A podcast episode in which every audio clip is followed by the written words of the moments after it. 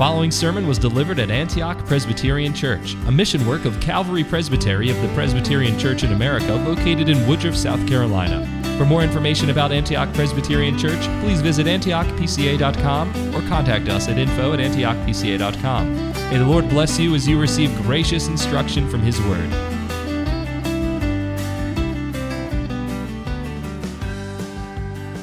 Recently, we've seen lots of images whether it's online or TV, of Ukrainian families separated by war. And it's sort of hard to miss out on because it's been really everywhere. We can't go even five minutes, it seems, without seeing or hearing about some tragedy. Mothers and their children fleeing their homeland, fathers saying their last goodbye as they prepare to fight for their homes. And these people in Ukraine, they need our compassion that manifests itself in meaningful ways, providing shelter, transportation, food, warmth, and all those things.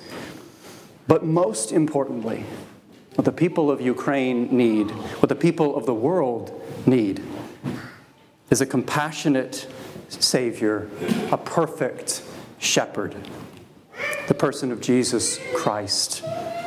And it's easy to get sidetracked. It's easy to think, as the social gospel does, that, well, if we just feed, if we clothe, if we focus on the physical needs, then that's enough. But the reality before us this evening, as we look at our text out of Mark chapter 6, Jesus meets all the needs. He meets the physical, he meets the spiritual. And he shows this evening that he is that compassionate shepherd. Our Savior demonstrates the kind of compassion, even that puts our best efforts to shame.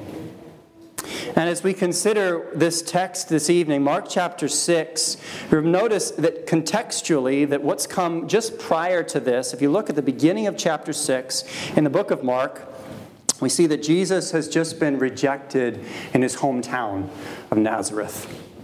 And so he's going now to the more remote areas. He's going into Galilee. He's going to the land of the Gentiles.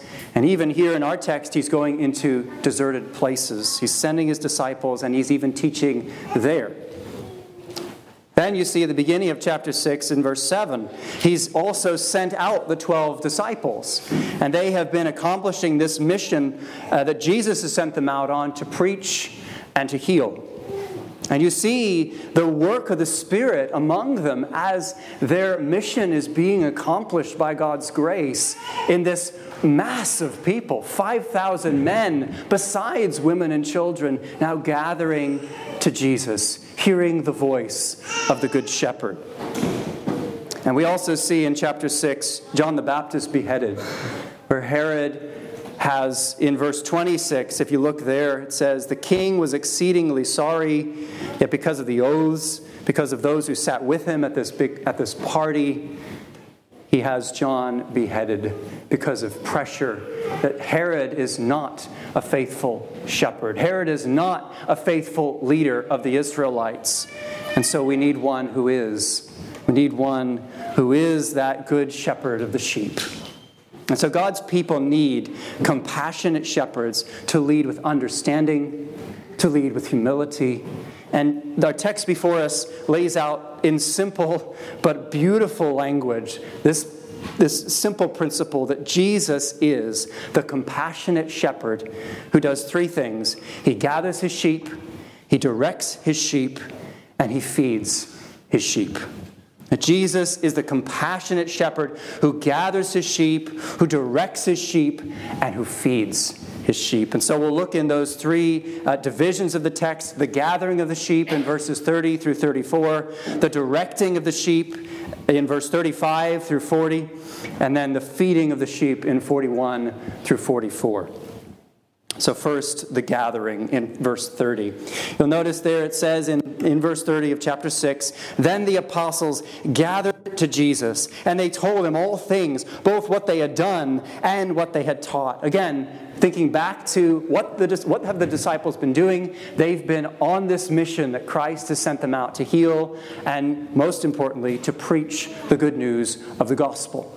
And so now they're coming back. They are coming as sheep to their shepherd. They're gathering to him and they're telling him all the things. They're excited by what's happened, uh, even as he has used them in powerful ways, what they have done, what they have taught. Isn't it amazing that God uses his people, that God uses his sheep, even to become uh, leaders among his people. And so the gathering of his disciples then are, is because of their public ministry in Galilee first, but it's also because of what we've seen with Herod. Jesus is gathering his disciples not only because they're tired, not only because they're hungry from their mission, but also because we've seen that Herod, that the Roman leadership is really has, has, in a sense, a vendetta against the people of God. That they are out to oppose the growth of the kingdom, to oppose the king of the kingdom, namely Jesus Christ. And so the public ministry brings the people, brings the disciples to Jesus because they're hungry, they're tired. But even the opposition from the Roman leadership brings them to Jesus because he is the one who is their comfort. He is the one who shows that He is good and He will guide them and He will direct them in what they're to do next. And so, therefore, what does He do? Well, Jesus sends them to a deserted place. 31. He said to them, Come aside by yourselves. Notice that, that shepherd language come aside. Come over here to a deserted place and rest for a while. God provides, Christ provides here a place of rest for his disciples, even as he calls us into his presence each Lord's day to rest. What a joy rest in God is. Sabbath rest. But even here, rest from work, from toil, from labor among, the, uh, among other sheep in the fields that are ripe with harvest.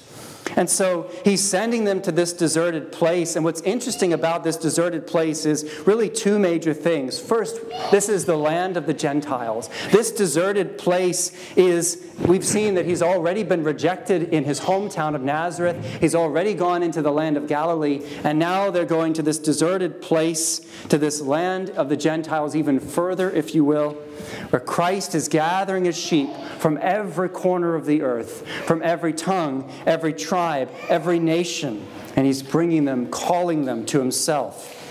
We also see that the wilderness is the place where God tests, where He blesses, where He gives rest, where He meets, and He reveals His glory. We see that over and over throughout the Old Testament, but again and again in the New. That it's in the wilderness, it's in these deserted places that Jesus will reveal himself in this particular text to his disciples. And that's really where he's going here in our text this evening. So, verse 32 how do they respond? So the disciples departed to this deserted place in a boat by themselves, but the multitude saw them depart. And many knew him so not only does the compassionate shepherd gather his sheep, but he also directs his sheep. And so what's interesting here is that Christ, this good shepherd of his sheep, Christ is moved with compassion. He's gathering his wandering people to himself. They're coming from, from all the cities, we read in verse 33. Many knew him, and they were running there on foot from all the cities. They're arriving even before them, and they come together.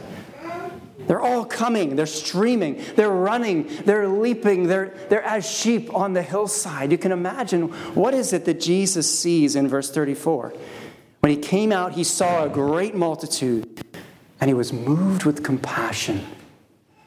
These, these people on the hillside, as if they're, they're sheep that are just, they're, they're hearing, they know the voice of their shepherd. And they're coming, streaming from the cities, because they know his voice. His sheep know him, and they come. The disciples' mission is being accomplished so thoroughly that all these people are streaming out of all the towns in that surrounding area. And what's interesting, we know later in our text there's about 5,000 men who are coming, besides women, besides children. And what's interesting is that cities like Capernaum at the time, big cities, would have had a population of roughly maybe 3,000 people at most, according to some commentators. And so you think about a city population of 3,000, and now 5,000 men plus women plus children are coming to Christ. How great a multitude is streaming to our Savior, is streaming to hear the gospel message. But sadly, we know that popularity is not always linked with commitment, that even sheep wander. But how does Christ respond to these sheep? How does he respond to the people that are streaming out of the cities who are running to him? He responds with a heart that is moved with compassion for them. Verse 34, if you look at this verse, here lies the heart of your Savior on the pages of Scripture. Cherish this verse. For verse 34 gives us a view into our Savior's motivations, into our Savior's love, into our Savior's sympathy for us, for his sheep. Because they were like sheep without a shepherd, so he began to teach them many things. This is the heart of your Savior. This is the compassion for the multitudes, even for the disciples themselves, for the sheep, as he teaches invaluable lessons about himself as their Messiah shepherd. And so Christ is moved with compassion. What is compassion? You know, it's easy for us to think of words like love, compassion, grace, mercy. We use these words a lot, but often they're, they're difficult to pinpoint. So I want to propose this definition, and specifically this word, uh, compassion in the Greek is used, at least in the New Testament, only by Jesus or about Jesus. So this word compassion is special because it's only used by or about Jesus. And I think, therefore, we could say a definition of compassion is simply this it's Jesus' affectionate sympathy for his own people. Jesus' affectionate sympathy for his own people. He loves them, he cares for them. His heart yearns and it's moved as he sees them on the hillside. Think of Isaiah 42, verse 3. A bruised reed he will not break, a smoking wick he will not quench. This is the heart of your Savior, Jesus Christ, for you. He comes as a compassionate shepherd now, why? Why is he moved with compassion? Because our text says, because they were like sheep, not having a shepherd. They had no, they had no one to lead, to guide, to protect, to encourage them to break their legs when they were going the wrong way. You'll know if you've heard about sheep before, you've seen sheep, you know how, how truly stupid sheep can be. That they will literally find ways to even kill themselves. And yet Christ comes in compassion to foolish people, to people in need of a Savior. We read in Ezekiel 34 the, these glorious words of that of that, that prophecy that Ezekiel brings, even there in his time, in his day, that the shepherds should have been feeding the people. The leaders at the time should have been giving food to the, to the people of Israel, but instead they left them to starve and to be eaten by wild beasts. And now Jesus, the Good Shepherd, comes. He comes to feed his people and to deal with their wicked leaders. We see three particular ways that these leaders have been wicked, that the leadership in Israel has failed and left the Israelites exposed, weak, and hungry. And these three, three ways uh, failed leadership are simply these the failure of the priests, the failure of the teachers of the law, and the failure of Herod to protect his subjects. The priests we know have failed. Jesus has come in. He will uh, he will clear out the temple from all these, uh, from, from the exchanging of animals and money in the temple itself, purifying worship that the priests have let uh, run amok.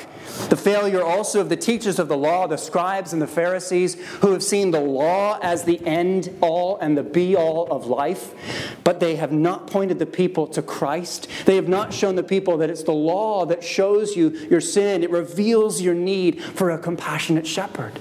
It shows you your need for Christ, the King of all kings, the God man who comes in perfect flesh, the need for a Messiah.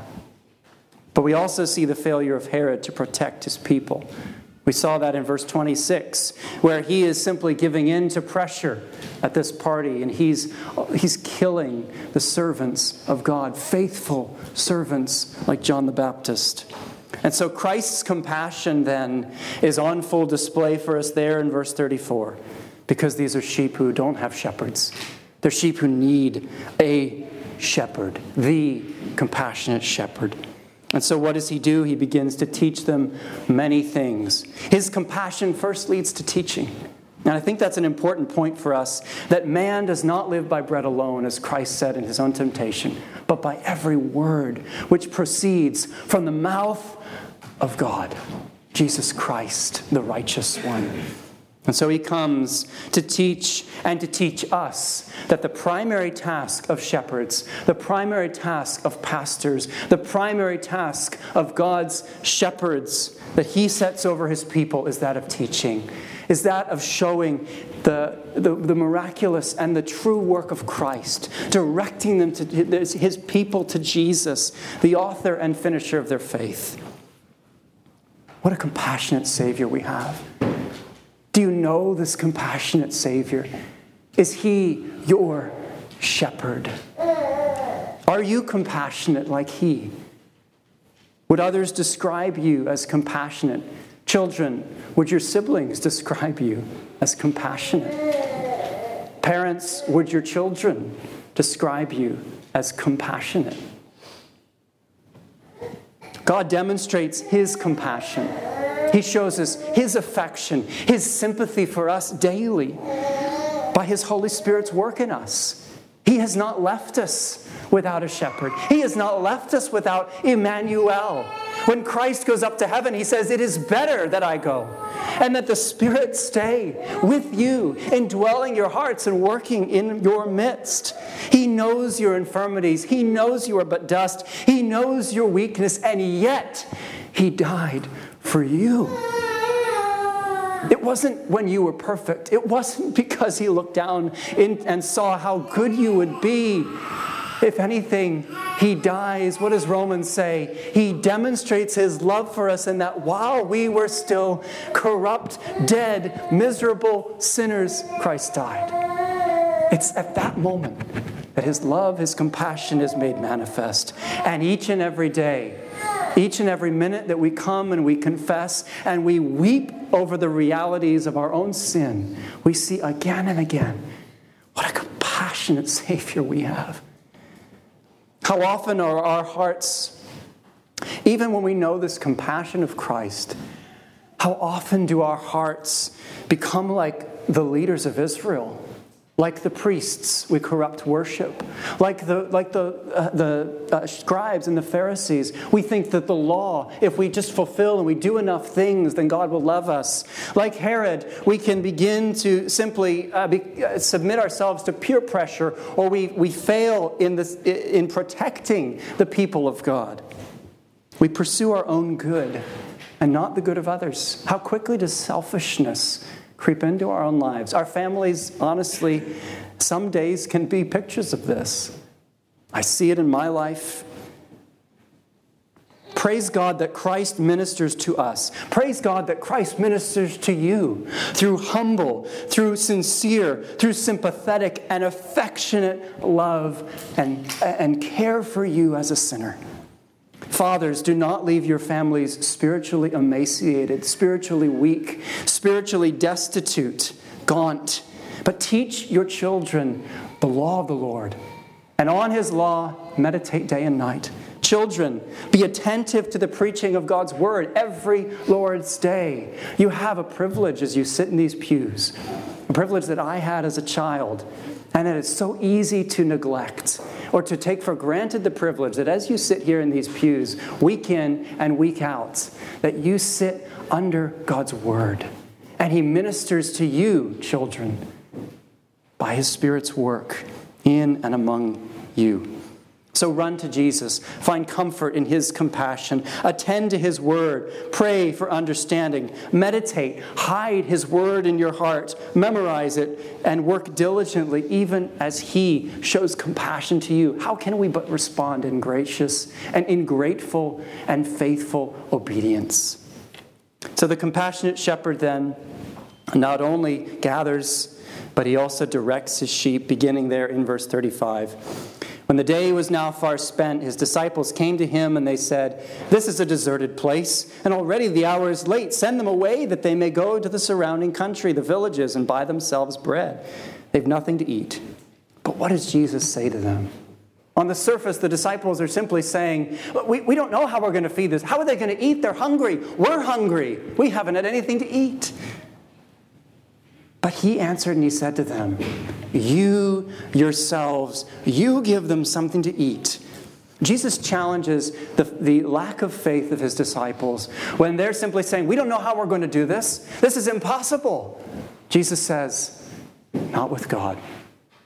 You give them something to eat. You must step out in faith because the one who is at work in you to will and to do his good pleasure is faithful. He is omnipotent, where you are not. He is sufficient, and you are insufficient. And so the disciples, in all this, they recognize on the positive side, they recognize that they cannot meet this need. They see on the positive end that even 200 denarii is not going to be enough money to buy something for these people. Notice there in verse 37 Shall we go and buy 200 denarii worth of bread and give them something to eat? Just as by way of context, 200 denarii, a denarius is about a day's labor, a day's wage, right? So 200 denarii on an average US salary is about $28,000. Now imagine being told that you need to get $28,000 in, I don't know, an hour. Let's say you need to find it in an hour. Um, th- this would be, to, to the disciples and to us, this would be, this is an impossible task. I, how am I going to, it wouldn't even be enough. But what does Jesus come back with them? What does he say? Verse 38 But he said to them, How many loaves do you have? Go and see. He doesn't stop challenging and directing and encouraging and rebuking, all as a compassionate shepherd to his, to his sheep, even to his disciples themselves, reminding them over and over that he is their shepherd, that he is guiding them, even as they are required to work and to do his good pleasure. Go and see. And when they found out, they said, Five and two fish. And so he commanded them, notice that language again, over and over. You give them something, go and see. He commanded them to make them all sit down in groups on the green grass. And they all sat down in groups of 150. What is that, that language? He made them all sit down on the green grass. It reminds me of Psalm 23 as this whole picture unfolding before us, this whole story, this whole event, this whole miracle reminds us that He is the good shepherd we shall not want. He makes us to lie down in green pastures, He restores our soul. He leads us beside still waters. He guides us in paths of righteousness for His name's sake. And though we walk through the valley of the shadow of death, though we don't know how we're going to provide, though we don't think we, we, don't think we have enough, we will fear no evil. For he is Emmanuel, God with us. He directs his sheep to compassionately shepherd others. They must be the shepherds to God's people, even as He shows them by example and by command. Here is how you do it. Here's what you're supposed to do. Jesus, He doesn't just say, go and do this, but He, interestingly enough, He shows and He provides the means by which they are going to feed the people. Jesus, He begins there in 39. He commanded them to make them all sit down in groups, so they go in ranks of hundreds and fifties. He's dividing his people again, just like he did back in Exodus, faithfully working through the counsel of Jethro. You remember that story? And Jethro comes to Moses and he says, Wouldn't it be, let, us divide the people up.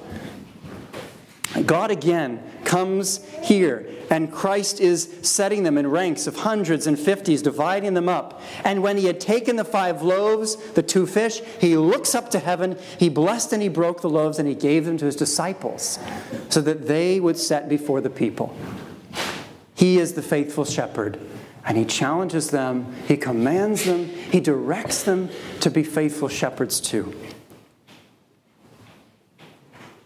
So the multitudes on the surface can seem like an inconvenience. Remember, the disciples are hungry. The disciples are tired. They've just come from this mission. It's been encouraging, it's been exhausting. God's been at work, He's gathering His sheep to Himself. But the multitudes could seem on the surface like an inconvenience to the disciples. Are there situations in your life where others seem like an inconvenience to you? Those people will be used for your sanctification. Those inconveniences, and we can testify to this over and over, God uses those inconveniences to bring about His will in our life, to make us more like Him, more like the person of Jesus Christ, make us holy, to refine us, to remove the dross. When we think that people are inconvenient, we see that no, those people are being used by God to make us more like Him. When no solution presents itself, even here they're saying, How can we get this money? This is too much for us. Do you submit to God's authority? Do you submit to His will, knowing and trusting, believing that He will work all things out for the good of His own good pleasure, His own will? Do you acknowledge, do you confess your own lack of belief? Do you admit to Him, God, I don't know. I believe, help my unbelief. Christ is the answer to your questions, even as He's the answer to the disciples' question How are we going to get this bread? How are we going to get enough food? Who is right in front of them? But the sufficient Savior, the abundant Savior who is Jesus Christ. He is the answer to your questions. He is the answer to your longing. He is the answer to your searching. He is sufficient. You are insufficient. Children, that means that Jesus is enough for you. He is your Savior. He is the one who dies for you, his people. He is enough when you are not. We read our Confession of Faith, chapter 8, from the Westminster Confession, that Jesus had in him, or ha- I should say, has in him, all the fullness, all the treasures of wisdom and knowledge, in whom it pleased the Father, in Jesus, that all fullness should dwell. He is holy, He is harmless, He is undefiled, He is full of grace and full of truth. This is your Savior, Jesus Christ. He is sufficient. Cling to Him. So, not only does the compassionate Savior gather, direct, but he also feeds his sheep. He meets the spiritual needs. He teaches his people. He teaches his disciples. He commands and requires obedience but he feeds with real bread, with real fish. He doesn't stop at the teaching. He could have. But he also meets the physical, he also meets the real needs that are there. And Jesus demonstrates when he comes to earth in his body, he knows what it is to be hungry. He knows what it is to be tired. He knows what it is to be distraught and downcast. Why hast thou forsaken me? And so he performs this creational miracle because he is your sufficient, your all compassionate shepherd. And what does he do? He acts in time and in space. These are real events. This miracle is not something, these bread and these fish did not just jump out of the water. He is multiplying, he is creating from nothing. What, the, what happens when he had taken the five loaves, he has taken the two fish, he looks up to heaven, he blesses, and he breaks the loaves and he gives them to the disciples, and the two fish he divided among them all. The fish and the loaves know their creator.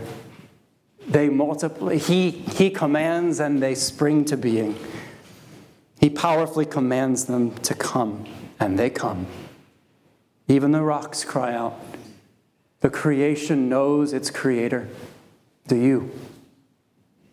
The disciples have been, in a sense, bumbling around, not quite knowing how to solve this problem that's in front of them. And what does Jesus do? What does Jesus do? He says, Go, divide the people. Go, take this bread, take this fish, and give it to them. And if you were sitting there, if you were the people sitting in that green grass that day, and you're receiving, what do you say? You say thank you to the disciples. The disciples then are part of this miracle. They're part. Jesus has included them in his mercy and his compassion. He's included them in this, and he includes us in his mission as well. And what's amazing to us as we sit here today, as we think about our family life and how much God has provided for us. Yes, we have struggles. Yes, we are hungry. Yes, we are weary. Yes, we're exhausted. But He provides abundantly above anything we could ask or imagine. The shorter catechism, when it addresses this question on giving us our daily bread, it says this. Of God's free gift, we may receive a competent portion. That means enough, a sufficient portion of the good things of this life. And we enjoy His blessing with them. God gives us real physical expressions of His compassion, expressions of His love by giving us not only families, but also He gives us His Word he gives us of His Spirit. He gives us of Christian fellowship. He gives us of Himself in the person of Jesus Christ. You think about the Israelites in the Exodus. As God meets them, He brings them out and He feeds them. Over and over, God is faithful to minister to His people. How has He been faithful to you? How has He been faithful to minister to your heart, to your body, to your desires, but even giving you more, abundantly above anything you could ask or imagine, and not giving you some things that you wanted because He knows what is good and what is best. So he performs this abundant miracle. And what we see here, they all ate, verse 42, they were filled. They took up 12 baskets full of fragments in the fish. And now those who had eaten the loaves were 5,000 men. This is a multitude. And they ate to the last man, and they were filled. Do people eat the same amount? When you're children, when you're sitting at the dinner table, does everybody grab the same amount of food? Not normally but they're all filled. They're all satisfied to the last man. They ate, they were filled, and he's dividing and he's providing abundance so that not only are they filled, but beyond that competent portion, beyond the filling, God expresses here the abundant compassion, the abundant love he has for you in Christ, the abundant love he has for his people. Jesus is even greater than Elijah, even greater than that man Elijah who went, remember, to the widow of Zarephath? She says, I have nothing to eat. And Elijah goes, and he, by God's working through him, that flour never ran out, the oil never ran out. But Jesus provides here not just bread and fish that never ran out, but that bubbles over with 12 extra baskets over and over in abundance. Notice that Jesus is not only meeting the needs of the multitude, he's not only feeding the crowd, he's not only feeding the 5,000, he's feeding the 12 as well. He's faithful to feed the shepherds as well as the sheep. He's faithful to feed his people compassion does our God have? What compassion does our Savior have for us here in these pages as we look at his love for his people? Is this miracle for the crowds only? No. The miracle is really for the disciples as they, even in their lack of faith, as Christ reminds them, as he shows them, as he directs them, as he commands them, and he says, I will provide. Where you are insufficient, I am sufficient. He's showing them that He is God in the flesh.